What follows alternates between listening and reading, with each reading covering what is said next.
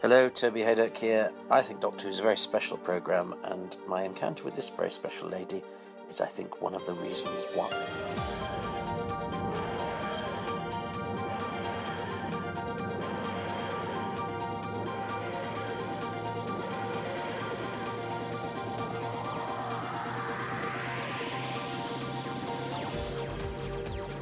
We're in Leicester Square. This is a, a, a remount of a previous production of Toby Hadoke's Who's Round, but they're always better when they're in the flesh than on Skype. So, an interview that was conducted from Canada is now being done face to face. So, I'm going to ask my victim to tell me who she is and why I'm talking to her about Doctor Who. And when you're talking about remount, I was thinking of horses. I was last week I was working with the Disabled Riding Association in Victoria, helping people who would otherwise not be able to ride to sit on horses and have a, a jolly good time, and that was really amazing. So I'm Joy Hunter, and I was Joy Harrison, and I was in Doctor Who in too long ago to remember, 1974, I think, uh, with Jon Pertwee, and I played Jill Tarrant in Death to the Daleks. Uh, there we go. What an intro! And uh, Tarrant being a famous Terry Nation name, he called a lot of characters Tarrant. You know, uh, including one in Blake Seven. It was one of his favourite names. Uh, well, well done, Pops. so um, yes, and we, we we were first in contact when we were doing the DVD, and you very kindly sent me some answers to some questions, and I spoke your words by proxy. But now, now uh, you can speak them yourself. So your memories of getting the part in Doctor Who? Yes, well, it was quite interesting because I kind of got sidetracked into research, and was in the BBC club one day thinking I'd love to get back into acting, and someone said to me, "Why don't you go along the?" Uh, the corridors of power, halls of power, and just knock on a few doors and see what they're casting. And I did. And I actually got into another series through that. and uh, it was uh, most enjoyable. And it was from that series that I think Michael Briant must have seen it. Um, and he asked me to come for an audition for Doctor Who.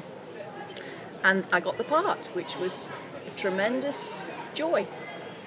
And if you're going to be Doctor Who in Doctor Who, being in a quarry with the Daleks is about as as iconically Doctor Who as you can get. As good as it gets, it certainly is. Yes, you have to be there. And it's amazing how many people love Jon Pertwee as the Doctor too. So to have Jon Pertwee and the Daleks was pretty amazing. Well, I don't know if I dare mention this in front of Nick. Nick Joy's husband is here. Um, I don't know if you've read Jon Pertwee's autobiography. He's nodding, in which Jon Pertwee uh, he, he, apparently took rather a shine to you, Joy. Apparently, he did. Yes. And could, could you Can I give the you the quote? the quote is Joy Harrison, who was quote drop dead gorgeous. That's not bad, is it? anyway, that that comes from uh, my beloved husband. But um, yes, uh, I could tell at the time. I certainly could tell at the time, although he was a complete gentleman about it. And you'd worked with Lis Sladen before, hadn't you? And I had. I was uh, met her at the Library Theatre in Manchester, and she was uh, she was playing the lead in The Crucible, and um, and I was also in that show, and it was uh, a good experience. And I found her to be a delightful person and a very good actress. So it was it was grand to meet her again in Doctor Who. Um, and what about Michael? Michael as a director? A, a lovely director, very. Um, I was going to say easygoing, but that he knew exactly what he wanted, but he kind of let us find our way there. And um, so he was not intimidating in any way, shape, or form, just created a very relaxed atmosphere, which I think produced the best in that show. And I think the one long set, and I think we're going to move to talk about more interesting things than Doctor Who, as is quite right with these podcasts. But to prove there is more to life than Doctor Who, um, you did a thing with one of your co-stars that probably means that Death to the Daleks is more memorable for him in terms of Julian Fox and yes. the way his life turned out. Yes, Julian Fox and I became friends on the show, and um, previously I'd worked with a makeup artist um, who I thought would get on very well with Julian, and so I invited them both for dinner one night, and as it happened, they hit it off and they got married, and I believe they're still together and they have a son. In fact, we went to the wedding. Nick and I went to the wedding, and um, that was uh, a great, a great achievement. Really, I've, i was in the marriage marriage business, and and uh, later on became a marriage and family therapist. So I guess that was my first uh, foray into 10 out of putting 10. people together. Well, you heard that siren. That was the Doctor Who police saying you're in the company of somebody far more interesting than four weeks on Doctor Who, uh, because we found you. Um, well, I found you in Canada.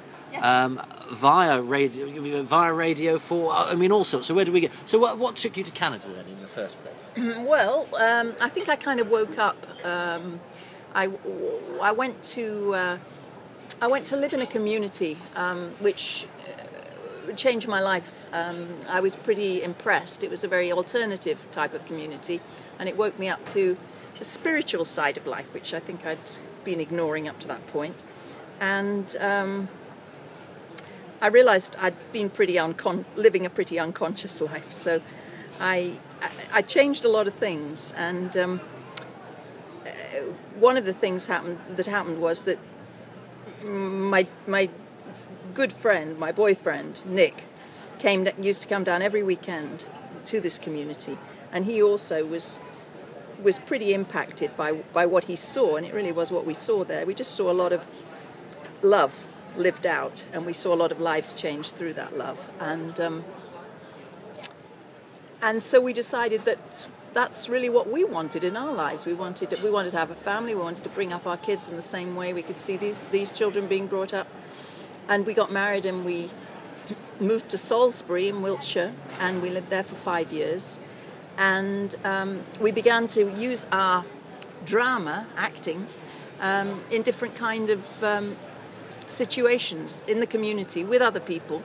But we started going into schools, doing short sketches, and we started going on. We went on the streets and did short st- sketches, and and we went to prisons and to community centres and anywhere really where there was an open door. And we found we got a huge response. We do sort of short, pithy sketches, and they were environmental, ethical, spiritual questions and that kind of thing. But they were very funny, so that Monty Python kind of um, format. So people were laughing, and at the same time they were thinking, and it was um, quite successful.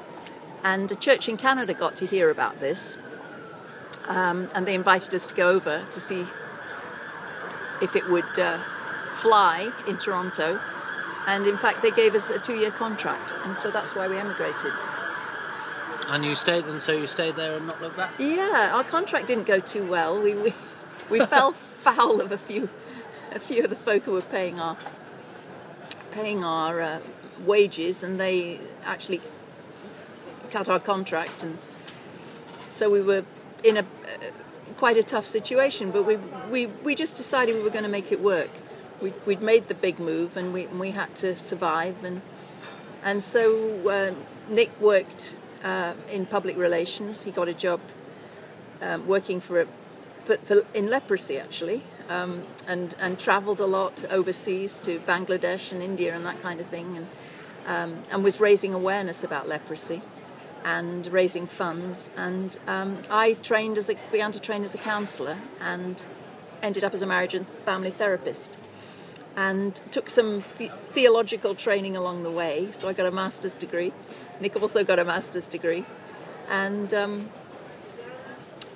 eventually we moved to the west coast, which was partly because I had asthma quite badly, and in Toronto, um, the climate was so extreme, it, it, it did a bit of number on my health. So we moved to the west coast, which is a much gentler climate. And uh, when we were there, I was offered a job as a chaplain, a hospital chaplain. Um, and it's an interfaith uh, job, and uh, that I'd, I'd been working in that for the last six years. Thumbs up from Nick. That's a very good good description of, of there to now, which we like.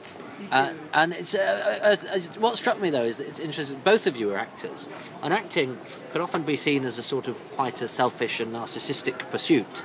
And you've both turned the artistic side of what you do into something that is much more empathic and supportive than people would expect most actors to be. Yeah. Is that fair to say? Nick can answer this question. On the spot, Nick. Okay, on the spot. Um, he. I, sp- uh, I can only speak for myself when I say that what I discovered through the work that we did that was acting is both a gift to those that we perform to as well as a gift to myself. So that acting became a vehicle for me to learn, not for me simply to teach and to show, to demonstrate, to emote, but to work with others to see how I respond. Um, I say this because Joy and I had started to use uh, drama therapy in federal and provincial prisons, in both male and female, and I learned more about myself in prison from the inmates. I learned more about my relationship with Joy, I learned more about my own faith than I ever could have done outside. So, uh, whenever I see a performance, I hope that whoever is whoever is there is also learning from as well as giving to so that it becomes a circle which is dynamic and it isn't it's never static so you don't miss the old the old way of doing it of turning up to a theatre or standing in front of a camera of course I do but it's um, I have to be realistic um, humanly speaking I couldn't make it work so that's the end of that yeah. You know, you have to do what you have to do. And uh, I made my conscious decision many years ago just to say, no, I haven't got what it takes. Um, but thanks very much. I had five, six wonderful years. I met Joy. Enough's enough. Did you meet on a, on a job? Well, not an acting job, but it was an interviewing job. I interviewed Nick's mum for, for BBC World Service which neatly takes us then, because I, I hadn't known this about you. Um, I, would known about, you know, I'd seen what you'd done as an actor, but you, you worked a lot for, for BBC Radio. So how did I that did. come about? Well, it came about actually because I went on retreat one weekend, and I didn't even know what retreat was. But I was working for a program in Yorkshire for Yorkshire Television as a researcher, and the presenter of that, Geoffrey Wheeler, saw I was very tired, and he said to me, "You should go on retreat, Joy." So he sent me off to Chester and I kind of went to this place and I knocked on the abbey walls and this smiling sister opened the door and she said, "You must be Joy. You're welcome." And I had a tremendous sense of coming home. It was amazing. I spent the whole weekend happy as a clam, um, chatting with the sisters, helping, sometimes being quiet. And at the end of it, they found out I was going to London, and they said, "Oh," said, should look up John Lang. He's the um, head of religious broadcasting at, uh, at Broadcasting House. And so that's exactly what I did. I went and knocked on the door and I said, the, the sister sent me and here I am. And he didn't know what to do with me. But he sent me along to see one of his producers who put me in front of a microphone and said, interview me. And I did. And he liked what he, he heard. And he said, I think you should go on an interviewer's course. And he sent me on an interviewer's course, which I like gold to get onto. I didn't even appreciate that at the time. But I was only on it, it's only about a week. But it taught me all the ins and outs and the kind of questions to ask and the technical side of it as well. And at the end of it, my name was then distributed to all the various programs producers as a bona fide interviewer, so I could work for you and yours and start the week and the various uh, Sunday programs, uh, Sunday the magazine program, and and World Service, and, and I I just found that I was working a lot. I was doing a lot of interviews, which I loved because I'm a curious kind of person and I like finding out about people's lives. It's brilliant and uh, having the perfect excuse to do it. And and I liked the people I interviewed, and they seemed to like me. They responded very well. So I had fun with Morecambe and Wise. Were they not a nightmare to interview? not at all. That you couldn't. I mean, you just forget any kind of plan you had. They were totally spontaneous, but they were very funny. And uh, Eric Morecambe, and I said to him, "What's your idea of luxury?" And he said, "You are." So I said, oh, "Thank you very much." it's lovely. yeah. yeah. So uh, just fun. Yeah, I was just spent most of the time laughing during that one. It was great.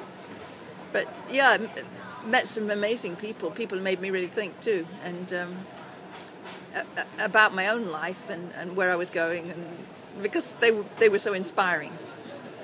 So who who like that? Because that's the interesting. Well, one, you know, I didn't know when I embarked upon this that I was talking to somebody who's done an interviewer's course. So I'm in trouble now. And uh, you do find doing this process, you meet people who make you think about your own life, which I hadn't thought of when I first started to do this. So, who, who were the sort of people that you encountered that, that had an an effect? Well, I think, I mean, I interviewed Glenda Jackson, and she was amazing because she's a powerhouse. You know who she is? Yeah, yeah. Politician and actress. Exactly. She And was very po- good at both. Both uh, brilliant, and she was she was an actress when I met her, wasn't she? She was still an actress then, and um, she said to me when I asked her how she got into acting, she said it's the only job that really interested me because she said when I was uh, doing a holiday job from school, I was working at Boots, the chemist, and she said in two weeks I I knew that I could have run Boots. I could have run it a whole lot better than it was being run already. And she said that's been my experience with most things I've done. But acting is constantly challenging me. So that's why I love it so much. And she just had that kind of. She was a very acute kind of person. She was she was amazing and um, impressive. And then there was a. Uh, I met a bishop from South Africa called Trevor Huddleston. Don't know whether you remember him. He- don't remember him. He was the first person really to stand up against apartheid, and uh, he was so inspiring. He, he- it was just that he was he was living his life with this huge kind of vision, and that blew me away, far beyond himself and his own interests. It was, uh, and and his everything he did was was driven by that, and he was Sorry to, to interrupt, but he was the person in Tutu's book. Whenever Trevor Huddleston, who was um, a priest in South Africa, would meet Tutu's mum, he would take his hat off to her. And he always remembered that the fact that a white person would take their hat off in the presence of his mother. Rem- he, re- he said, remained in his heart and remained in his spirit. He said, there is hope between the white and the black people. Fascinating. Mm-hmm. Extraordinary. Sorry. that's it. And so, did did doing the interviews? Did that is that what made you shift away from acting? Was that just a natural process? Um, no, I, I still loved acting. I loved acting, just as Nick meant, said. You'd love to be acting now. I'd love to be acting now. Um, it's you, I went where the work was. Basically, I, I'm not good at resting. You know, if I if I wasn't waitressing or researching or interviewing, you know, then I'd be acting. It was it was like that. But acting was always my first choice. Of course, sometimes I missed out the acting jobs because I was tied up with one of these other things or doing a, con- on a contract. But that was that's just the luck of it. Or, Sure. uh, but I needed to keep myself just because of the person I am. I needed to keep my mind occupied or my monkey mind occupied doing something. So, what were the highlights of the the acting work that you did then? Well, the highlights were, um, you know, honestly, if I go back to drama school at Bristol Old Vic Theatre School, one of my highlights started there when I was in an improvisation class, and uh, there were three of us, and we hadn't worked together ever before, but this particular scene we began to, to act just took off. And we were in a hat shop and we were trying on hats. And I just remember it being the most exciting thing because it suddenly just had a life of its own. And and I really learned in that class what that acting about acting being reacting, reacting and trusting the people you're with. Felt didn't know these people well, just felt complete trust to be able to play off one another, as it were. And it was so exciting and it was so funny. And it, is, it was a real highlight. And I, will- I'll always remember that particular class. Um, but working with the Monty Python team, or at least Terry Palin, Michael Palin and Terry Jones in um, The Complete and Utter History of Britain, which was a pilot, never got beyond a pilot. It was on the cutting room, you know, cut up on the cutting room floor, but it was, it was just a, a, a blast from beginning to end. We, again, we filmed. I like filming. We filmed in Hereford, and um, it, it was. They, they're such wonderful people, and it was kind of improvised great a great deal, and uh, a,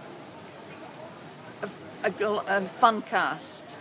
We all got on really well together, and it was a week away in Hereford, and I remember it snowed. It was April, and a blast. It was great fun.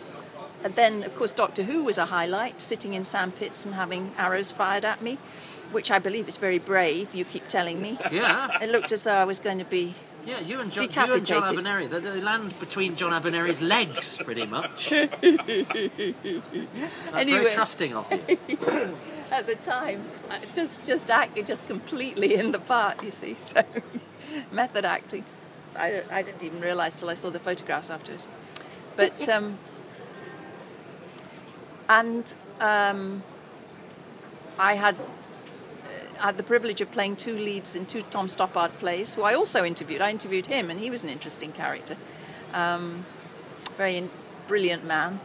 Um, but uh, playing in the Real Inspector Hound and After Magritte, and marvelous parts, and going on tour with that, and having rave reviews in Bury St Edmunds. Brilliant comedy, they say.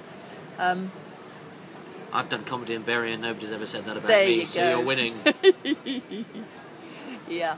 Um, and what else?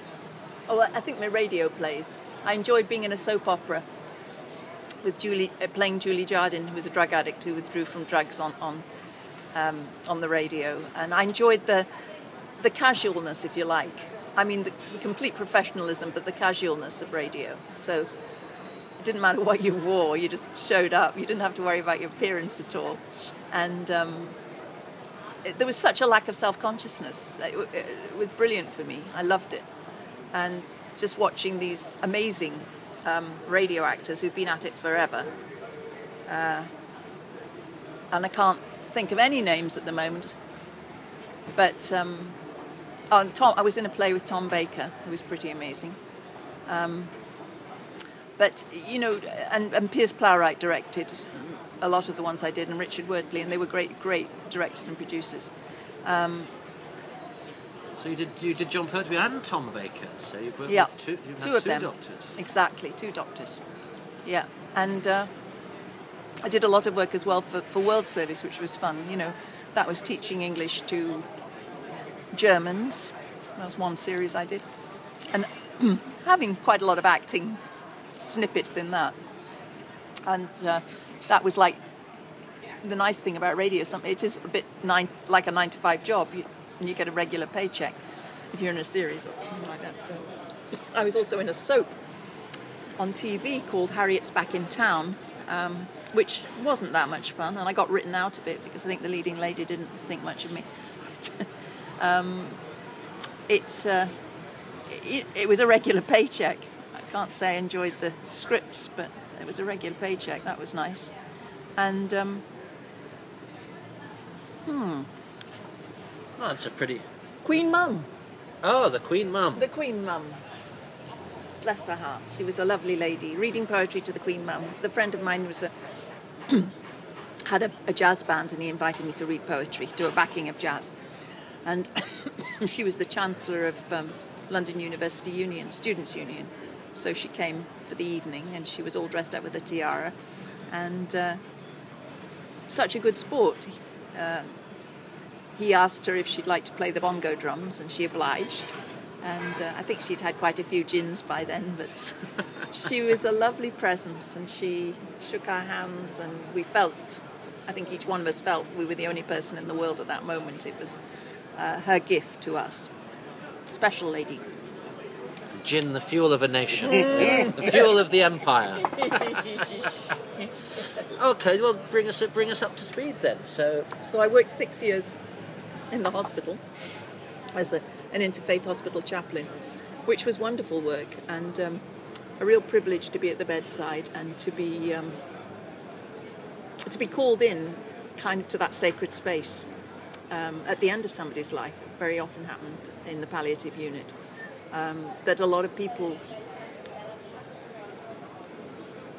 feel that they need some kind of spiritual input at that time, and um, yeah, just just being there and being a presence, and uh, sometimes reading something if that were appropriate, uh, something that they would enjoy, um, or and uh, hopefully having built some kind of relationship before before that those last moments, um, so that it really is a very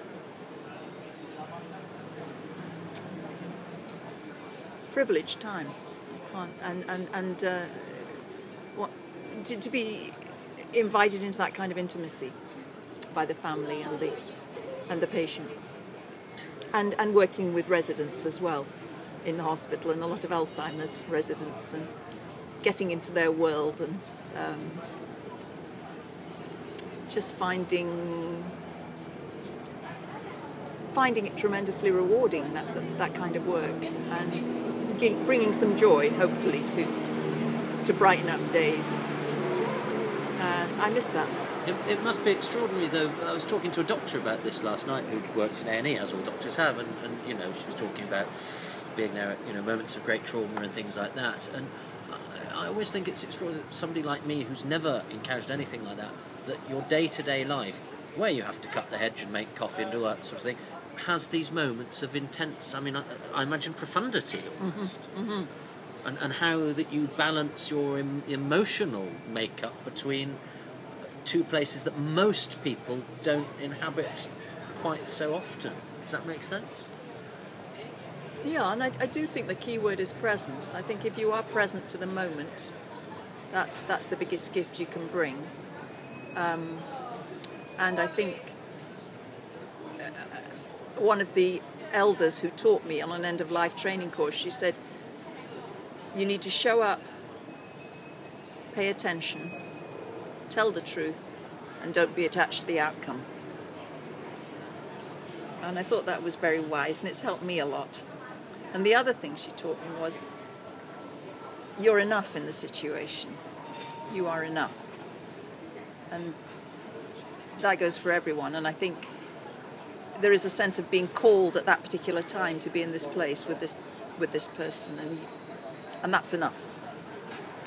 Um, so, you know, I think my big fear is of doing something inappropriate, of saying the wrong thing or but it's amazing actually. Somebody said to me, you know, people who are dying are very forgiving. And I think they are. I think they are. And sometimes if you if you if one has a heart for this work, one isn't going to be perfect all the time, but but that that is is the most important thing. And and people people know. And uh, yeah, we make mistakes, but we don't have to be hard on ourselves about that because uh, the main thing is that we have been we've been present and we've been there, just bringing bringing ourselves, bringing the gifts we have. And so, what's next? Ah, this um, time last year, I was diagnosed with breast cancer, which was a bit of a shocker, came out of the blue. And so it has been a, a tough year of um, surgery, chemo, and radiation. And um, uh, changed a lot of things in my life. I think uh, I've spent an, a, a tremendous amount of time alone, um, which hasn't been lonely, um, which has been, uh, I would say, a time of solitude rather than loneliness, and um, learned uh, to be there for myself, to be present for myself, maybe, having been present for others, but to be really present to myself and, and to really love myself through it um, which is quite a growth for me. I think. I think that's been the struggle of my life, and and can, that's the, been the gift of cancer for me. Well, you were saying before, Nick, that it's a it's a great leveler. Cancer, the great teacher. You didn't want it, but you have it. Yeah. Joy's been amazing. Just been amazing. There am I going, yeah, all the way through everything that Joy's saying, saying absolutely. And she's brought that to bear during this past year. Um, sorry, just to get very sentimental, Joy is my hero. Uh, because I've seen somebody go through what I hope other people don't have to, but regrettably people will go through, but she's done it with such courage, equanimity, grace, and love. God bless you. Well, I have to say that Nick has been my incredible support through it, as you can imagine, and um, I, I I can't imagine going through it on my own, as some people have to, but um, it's just made all the difference, you know, to have someone there through the good, the bad, and the ugly. I'm very grateful for him. Well, how special! I'm very um, privileged to have um, you, you two have both shared that with me. So thank you. Um, Thank you, and, and I hope that was okay. Um, and of course, I wish you well, as as do I'm, I'm sure everyone that's listening, um, who convened here, you know, to, to hear about Doctor Who, and I think got something much more special, which is what this is all about. Um, and as a result of that, I asked them uh, to donate to a charity because they don't pay for this, and none of us get paid for this. So, what what charity would you like them to donate to? Well, after my experience, it would definitely be breast cancer. Thank you. I'll do a link uh, in my outro to the show. And we've nominally convened here about Doctor Who because Doctor Who is 50 years old this year. I don't know if you knew this, Nick. Doctor Who started the day after the assassination of John F. Kennedy, which is 50 Wow. years ago this November. Um, so, what is. And the death of C.S. Lewis. And, And the, the- death of that's uh, Aldous, Aldous Huxley. Huxley. Come on. Oh, we're with an educated man here, people. This is very good. That's right. All three on the same day. All Yeah. three on the same day. Incredible. Yeah. And they- So none of them got to see Doctor Who. What a- Exactly. What a tragedy. How could they face? I'm sure that- C.S. Lewis would have loved Doctor. Who. Yeah, he I probably tried to sue it on occasion. I should think. so, what's your what's the message that we have to the listening Doctor Who fans on this its fiftieth year? It's such a unique show. Um, Toby was you, earlier. You were saying, or maybe it was Nick who was saying, it has an innocence about it. It's it's. Um, it, it, it, it has a tremendous charm of its own. It, it continues to find brilliant actors um, to play the Doctor.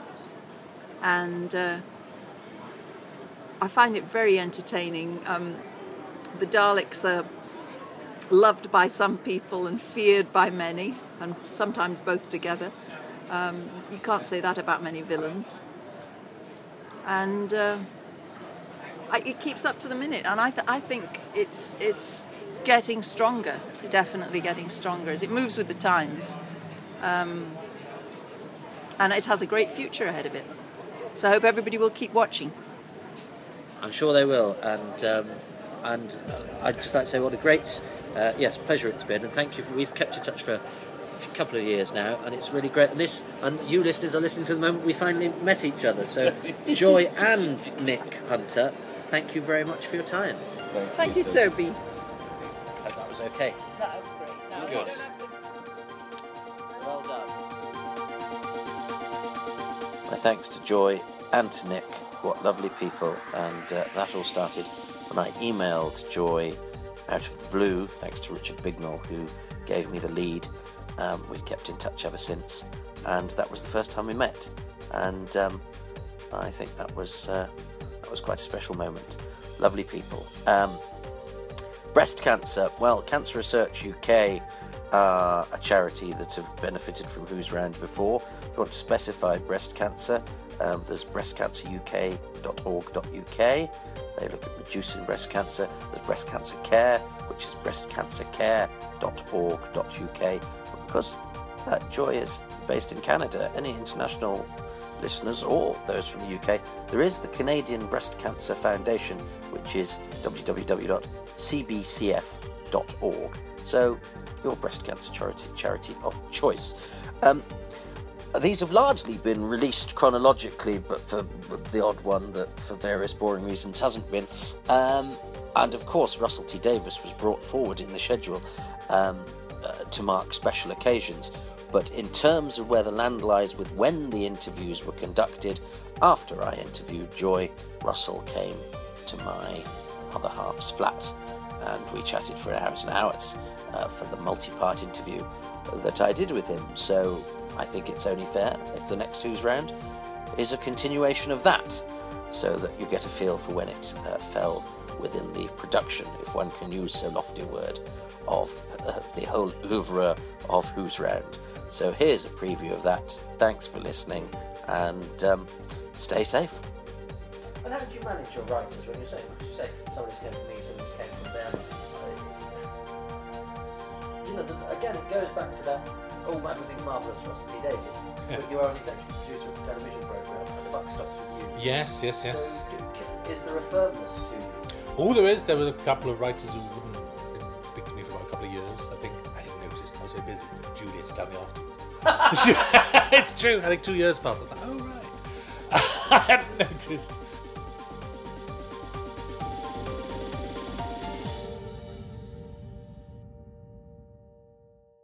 Coming soon from Big Finish Productions, The Fourth Doctor Adventures, Doctor Who, The Fate of Krelos. Hang on. The control room. The light, the colour, the smell, it is different. Help, killing, ding. Help, killing, ding. Help, Hey, now, what are you doing? What are you calculating? killing, ding. Uh, hello, hello. I'm the doctor. This is Leela. You seem to be in a spot of trouble. Uh, you could say that, uh, Doctor. It is a city. A city built by Tesh. Certainly technological, yes. Really, rather beautiful, don't you think? And with approval ratings now sky high, the mayor of Krelos City has been soaking up the adulation when she announced the completion of the final section of planet-wide connectivity.